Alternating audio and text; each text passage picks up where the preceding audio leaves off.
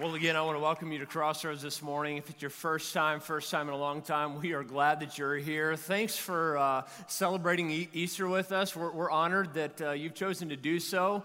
Now, if the only reason you're here is because you're in town visiting some relatives and they said they wouldn't feed you unless you came to church with them today, I apologize, all right? Uh, we all have a long way to go, and that's just the truth, right? Well, hey, I got to tell you something that happened last week. Uh, it was late one night, and I was working in our backyard cleaning up some things from, from the day before. And, and all of a sudden, I heard this high pitched squealing noise coming from the back corner uh, of our yard. And and so I turned on the flashlight app on my phone and I followed the sound. My six month old golden retriever Ryder was right beside me and, and was coming to, to find out what the noise was as well. It piqued his curiosity. And, and so as I made my way behind our garage, I, I, I was walking through some bushes and all of a sudden our cat ran right in front of me with this baby bunny in her mouth. Yeah, it was horrible. Well, our dog immediately took off and chased her, and they started running around the yard. And all I wanted to do was to save this poor bunny because I love animals. And, and so when I finally caught up with our cat, the bunny was nowhere to be found. Evidently, she had dropped it somewhere in the yard. And so for the next 30 minutes or so, I tried finding this rabbit, but I couldn't find it anywhere. I eventually just went to sleep, assuming that it was safe and sound. Well, that very next night, I was in our, uh, I was playing basketball with our two oldest kids, and, and I looked over to my left, and, and I noticed that Ryder, our dog, was laying down in the yard doing something. He was preoccupied with a toy or something, and, and to tell you the truth, that's not like him. He's usually right by us whenever we're outside, and, and so I wondered what it was that he was doing. Well, as I made my way towards Ryder, I realized that the bunny had been found. But poor old Peter Cottontail wasn't going to be hopping down any bunny trails this year because that bunny was in pieces. I mean, it was a horrible sight. Well, as I walked towards Ryder, he saw me, he picked up the rabbit, and he ran off. He didn't want me to grab it. One of our kids had left the back door open, and so he ran inside our house with the rabbit still in his mouth, and he's running around, bunny hairs flying everywhere, all right? And so I eventually corner him in a room and, and I have to pry open his jaws until the rabbit falls out. I take two sticks from the yard, pick it up, and I walk outside to our patio thinking that the worst was over. Well, just when I thought it couldn't get any worse, my five and three year old walk over and they wanted to know what the commotion was all about. By that time, it was too late for me to prevent them from seeing anything. And next thing I know, their eyes are just looking down at this poor old rabbit. They don't know what to think, all right? I mean, it was a very traumatic moment. It was rather tense, and, and there was just kind of silence. All three of us were just staring at what our sweet little dog had done to this rabbit. And so I tried breaking the tension with some humor, but what I said, come to find out, wasn't all that appropriate, all right? I, I, as we're looking at this rabbit, I, I said to my kids, I said, Well, I sure hope he wasn't the bunny rabbit from Easter. Yeah, well, my daughter Vera, she loves animals. She's been talking for the past two weeks about how excited she is to wake up on Easter morning with a basket full of candy. She started bawling and crying and running. I mean, it was just a, a fit, and I mean, it was uh, causing a scene. And I tried calming her down. I needed her to be quiet. I wanted her to, to stop crying because the last thing I needed was for my wife Savannah to come out and really see what was happening. You know what I mean? But the thing I learned that night is that there's no crying that those little chocolate Cadbury eggs can't silence in my daughter. How many of you you love those things? Yeah, they're awesome, aren't they? I mean, sign me up for dad of the year, all right? Now, I love Easter. I, I, love this time of year. I love the change of seasons, the warm weather, and the colors outside. And, and whenever I say Easter, chances are something comes up in your mind, and, and all of us think different things about Easter. Others of us, it's, uh, for some of us, it, it's just another day on the calendar. There's not much more to it. It's another weekend. While others of us, it's a tradition. We set it aside. It's a very special holiday. And so, regardless of what you believe about Easter, one thing I think we can all agree on today is that there's something about this Jesus guy, he's not going anywhere anytime soon. I mean, you can't deny his impact, regardless of who you really think that he was, if he was some crazy Jewish man or if he really was God. You can't deny his impact and his influence, right? Typically, when uh, someone of influence dies, their, their popularity tends to diminish. Uh, the longer they are dead, the further away they get from their funeral. Their legacy kind of fades away into the books of history. But with Jesus, it's really been just the opposite. No, he had more of an impact 100 years after his death than while he lived here on earth. Around the year 1000, he inspired much of the foundation for what we know of today as Europe. And, and so here we are today, about 2,000 years after he supposedly crashed his funeral, and he has more followers all across the world in hard to reach areas than ever before. You can't deny his impact, right? One historian uh, from Yale says it like this. I can't really pronounce his name, so I'm not going to try. All right? Regardless of what anyone may personally think or believe about him, Jesus of Nazareth has been the most dominant figure in the history of Western culture for almost 20 centuries, for 2,000 years. Now, this is especially impressive if you think about the fact that Jesus never owned a home. He was so poor, he sometimes wondered where his next meal was going to come from. He never married, he didn't have any kids, he never had a government behind him, he never ran for office, he was never in charge of some military. He lived a very humble life, yet he lived a very influential life, and, and here we are today. Now, let's be honest about something before we go any further. It's a stretch to believe that a dead man came back to life right?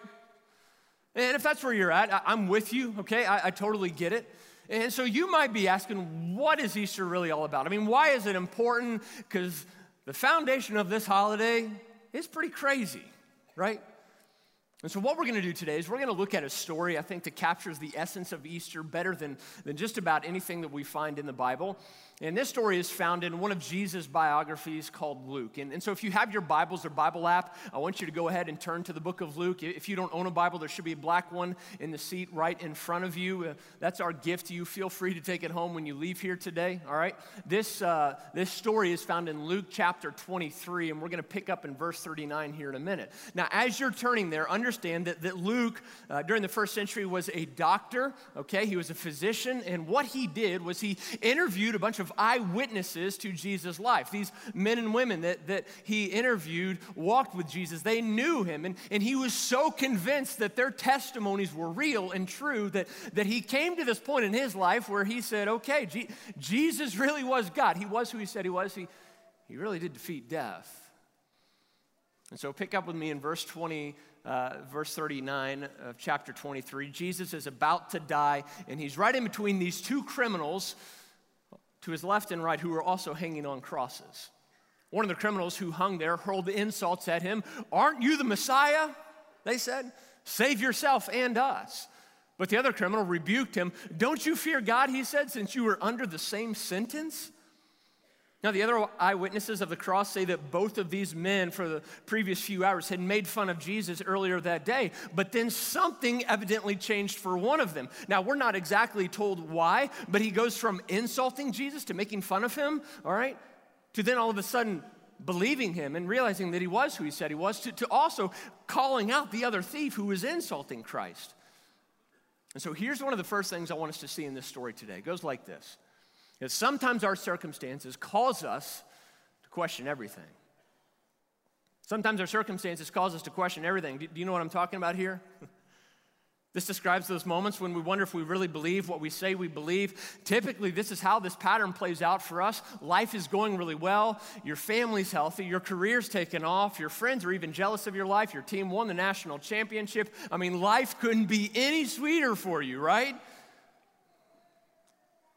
And then all of a sudden, you get a phone call in the middle of the night saying that there's been an accident. Or you go into for a routine checkup only to be told that you have cancer, there's some sus- suspicious tumor growing inside you. You discover some text messages between your spouse and, and a close friend that totally catches you off guard. You, you discover that one of your kids has an addiction that, that you never knew was there. You see, these moments are the circumstances when we realize how they're just, there's something off not only about this world, but there's something broken inside of us. Now, it's been that way the whole time for you and, and for me as well, but there's something about when life is going our way, we're kind of blinded to it. You see, this criminal had to be hung on a cross naked in front of a crowd of people for him to realize he couldn't save himself. He, he questioned everything that he had been doing. Several years ago, I met with a guy who had been attending Crossroads for a few weeks. He was in his 30s, pretty successful in his career. And, and we sat down in my office, and, and come to find out, this guy had been raised Catholic and uh, lived a pretty good moral life. But he said to me, he said, Patrick, I, I just, I, have never really had a relationship with Jesus before. I've never made a personal decision to follow him, but, but I've always been religious. And so I asked him, I said, well, well what brought you to this point? Well, why all of a sudden do you see your, your kind of need for Jesus? And he hung his head. He kind of looked to the, towards the ground. He said, Well, I've been going through a divorce lately because my wife recently discovered that I've been having an affair on her for, for the past year or so. And, and I didn't say anything immediately to that. And he just kind of mumbled underneath his breath. He said, I just can't believe that I did this. He said, I'm just so disgusted with myself. And then he looked up at me and he said, Patrick, do you know what's worse more than anything? He said, I want forgiveness from God. He said, but I don't think that's possible. There's no way that God could forgive me for what I've done. I, am just not good enough. You see, his need for grace before his affair had been discovered and even before his wife filed was the exact same. He needed it the entire time. But it wasn't until he went through the divorce that he realized deep within him there's this inability to fix himself. And the thing about grace is that it's only for those of us who realize we, we don't deserve it, right? One time, Johnny Cash was performing a concert in prison, which he often did. He was meeting with a, a, group of inmates. One of the inmates had been convicted of murder, and he'd become a Christian really a Christian while in prison. And, and Johnny Cash kind of narrowed in on him. And, and, and the guy said this He goes, You know, Johnny, he said, I've been a Christian my whole life. I've, I've been a deacon, I've been a churchman. He said, But I never really understood grace until I got here. You been there before? Look at what the thief continues to say next to the other thief in our story. He said, We are punished justly, for, for we are getting what our deeds deserve. But this man, Jesus, he, he's done nothing wrong. This guy knew he was guilty. Only the worst criminals were hung on a cross. Perhaps he was a serial killer. Some scholars speculate that he tried to start a revolution, overthrowing the Roman government. Now, whatever crime this guy committed, he knew he was guilty. He, he didn't deserve to just, to just be let off the mat. No, he deserved death. And so the next thing I want us to see in this story goes like this that someone has to pay for what we messed up. Someone has to pay for what we messed up. Now, usually this is much easier for us to see in other people or in other circumstances. It's, it's tougher for us to, to see this in ourselves. We all have this sense of justice within us, in which we can determine right from wrong, right? Now, the other criminal in our story denied that, that he did anything wrong. In a way, he felt like a victim. He didn't care how much his actions had hurt other people. He only cared about himself. He only cared about him living another day and wanted Jesus, hey, get me off this cross. He was very self centered while hanging there. And the reality is, I don't need to tell you that there's something broken inside you. I mean, you know that, right? This is why you've maybe felt depressed before. You felt empty at different moments. This is why sometimes you feel the need to, to measure up to someone else, or, or you go out of your way to get attention when you're with your friends. We've all had those fears. We've all walked through insecurities before. You see, there's not one person here or listening to my voice right now who is more of a sinner or less of a sinner than you. We're all equal, right? One of the results of our brokenness is that we lack wholeness and, and we fall short of how God really designed us to live. One guy says it like this If there is a God who created you, then the deepest chambers of your soul simply cannot be filled up by anything less. You see, we try to fill ourselves up with stuff that we think is going to satisfy, but in the end, it only makes us emptier. And so here's my question for you. Here's my question for you Is it possible is it possible that you're trying to dig yourself out of a debt in ways that won't accomplish what you think? Is it possible that you're trying to dig yourself out of a debt in ways that won't accomplish what you think? Sometimes we resist help because it's just much easier for us to ignore reality. Last week, uh, I was coming home from running some errands, had our three kids with me, and right as I was about to turn onto our street, I looked to my left, and, and there was a stray cat just hanging out on the side of the road. Well, I saw this as an opportunity to make up for the bunny that had died on my watch in my backyard. So I made a U turn. I pulled over to the side of the road, got out of the car, went and picked up this poor little cat. Now, when I picked the cat up, I looked down and realized that half of his tail was gone. I mean, it had been chopped off, it had been cut off somewhere along the way, something happened to him. And, and my kids, as I was carrying this cat back to the car, thought it was the funniest thing ever. And, and so I was driving with it in my lap back to our house, and, and I said, Kids, what do you want to name the cat? And, and they said, Well, let's name it Choppy because his tail was chopped off. and so that's what we named him, Choppy. Now, you have to understand that my wife hates cats, all right? I'd have a zoo at our house if my wife would let, her, let us. And she thinks cats are kind of like the spawns of Satan, all right?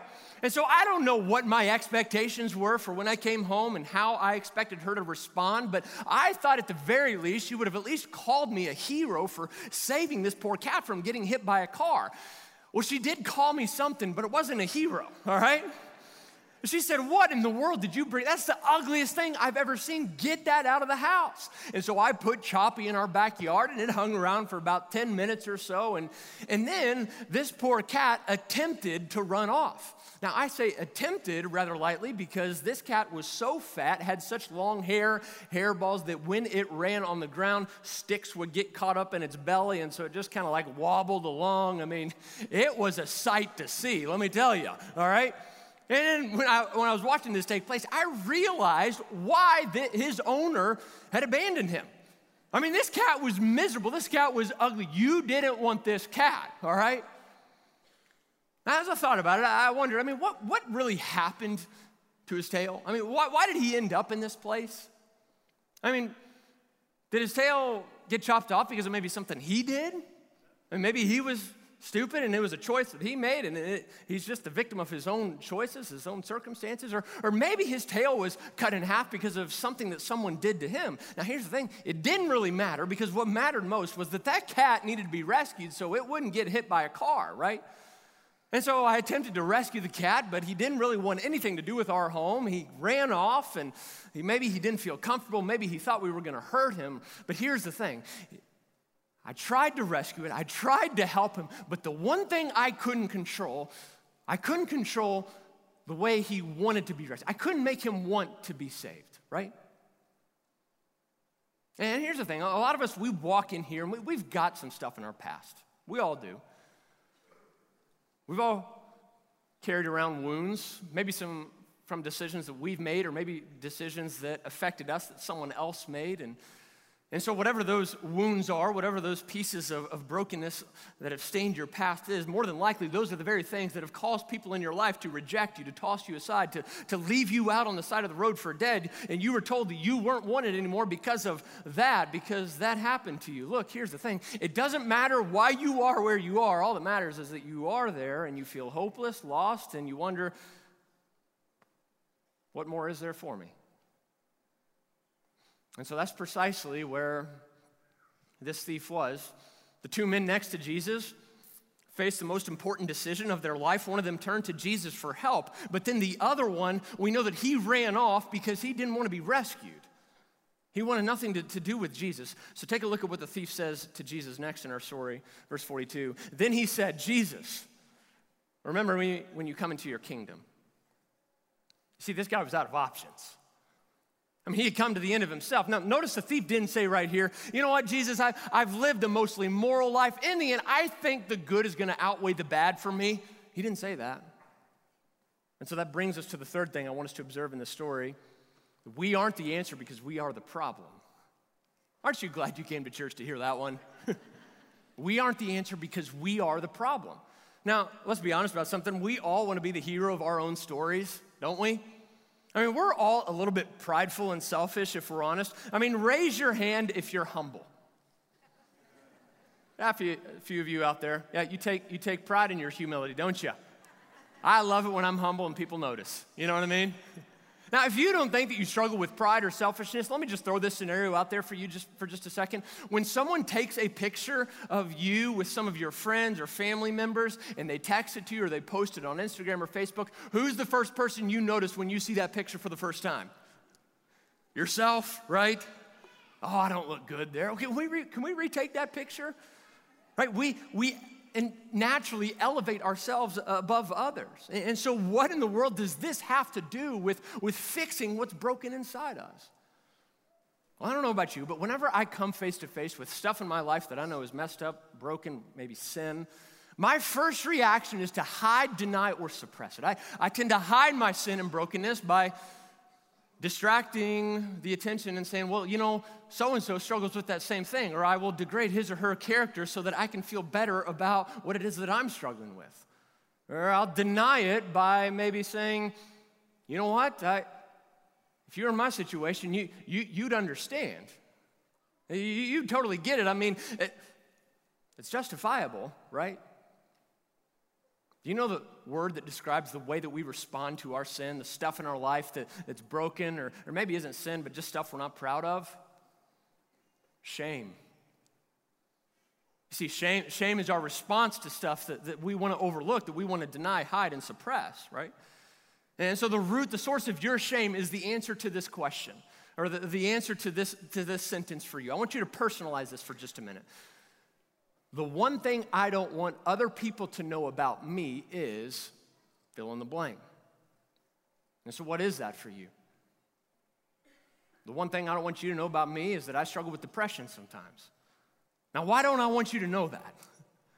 Well, because I want you to have an inflated view of me. I want you to respect me. I want you to hold me high on a pedestal. And by admitting to depression, I'm basically telling you that, that I'm weak, that I'm not as strong as you think I am. And yet, what I am learning is that the more we hide this stuff in our life, the more power we end up giving it.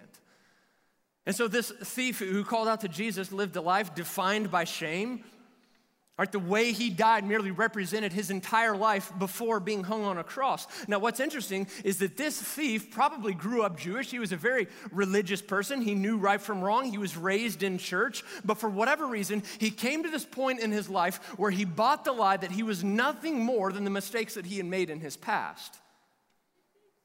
You see, his shame told him that, that he was nothing more than a boy who, who couldn't live up to his parents' standards. His shame said that if he ever got caught, that his dad would be really disappointed. He would get grounded. You see, my story goes like this. When I listen to those whispers for long enough, do you know what ends up happening? I start to believe them. And how we live is based upon who we think we are. Now, this thief believed that, that he was nothing more than, than someone who wasn't good enough. And so, what eventually ended up happening was he lived like it and he blew up the most important parts of his life. Doesn't that describe some of our stories? You see, when we don't deal with our brokenness, it eventually controls us, and the people around us end up getting the most hurt.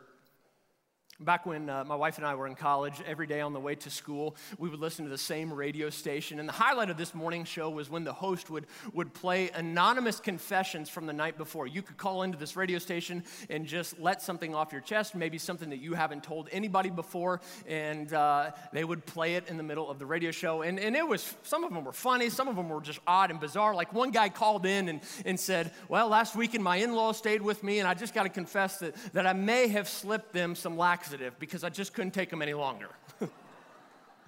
One lady confessed to uh, the fact that whenever she and her husband would, would get into a fight, she would then take his toothbrush and dip it in the toilet before bed.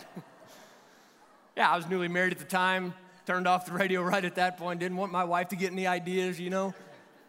Well, there was some weird stuff, but, but there were also some more serious things. And, and you could always tell before it was confessed what, what was about to happen, that, that something significant was about to play out. And the person would, you could sense some nervousness in their voice, and they were kind of wondering if they should even say it. They, they would say things like, you know, I, I've never told anybody this before. Nobody knows this about me, but back in college, back in college, I paid for an abortion. Or nobody knows this, but several years ago, the previous company I worked for, I stole a bunch of money from them, and, and nobody ever found out. I just, I just have to, just have to tell somebody. You see, when we hide, deny, suppress what it is that we're not proud of, eventually it's going to control us, it's going to weigh us down, and, and it's going to blow up the most important parts of our life. You see, there's a letter in, in Scripture where, where, an author by the name of Paul, he, he, describes this condition in which we're in as saying that we're like slaves to death. Now, that sounds rather depressing, right? But here's the thing we can't be rescued unless we first realize that we're in danger. And so let's finish up our story. With nothing left to lose, that this criminal boldly asked Jesus for something that he totally didn't deserve. And here's what Jesus said Jesus answered him Truly I tell you, Today you'll be with me in paradise. Now, Jesus' response here couldn't have possibly been more surprising yet more offensive. I mean, it didn't make sense. It didn't add up. And, and so, for this criminal hanging on the cross, his worst day that he had set out on his calendar, all of a sudden, in an instant, became his best day. So, the last thing I want you to notice from this story goes like this that only Jesus can pay what we can't afford.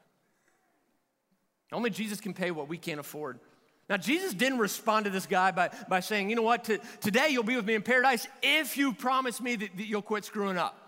Don't mess up anymore. Then you can come. He didn't say that, right? No, he said, Today you'll be with me in paradise. There's nothing you can do to earn it. I'll give you the second chance, no strings attached. I got to ask you have you ever uh, seen a tattoo on somebody that made you think, did he really think that was a good idea? You know what I'm talking about? I'm from Kentucky, all right? And so uh, I'm used to seeing these tattoos all over people. Okay, it's just kind of part of our culture from where I'm from. And uh, I'll never forget when, when I was younger, I was at the pool one day and, and I saw one of those tattoos, and I thought to myself, how drunk was grandma when she got that one? All right? Now, I've been told that sometimes uh, when we do put tattoos on our bodies that we don't necessarily like, maybe the name of an ex girlfriend, boyfriend, or spouse, or something like that, that you can get those tattoos removed. It, it's just pretty pricey and it hurts a whole lot, right? And it takes a long time. And you see, in a similar way, our past, it's possible, it's possible for it to be wiped clean. Whatever, whatever it is, however embarrassed you are by it, it's possible for it to be removed from your life. But I will say this it is costly. It does, it does hurt. Because the one thing it requires is admitting that we have a need we can't meet ourselves, humbling ourselves, swallowing our pride, and, and saying, Jesus, you, you alone can pay for this debt that I have.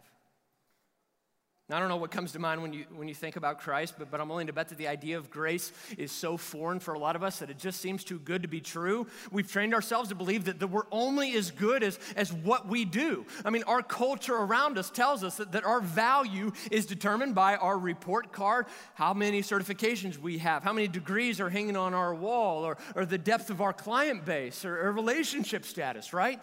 That's where our value and worth is as a person. And yet, this is probably why we struggle with this story. It's not fair.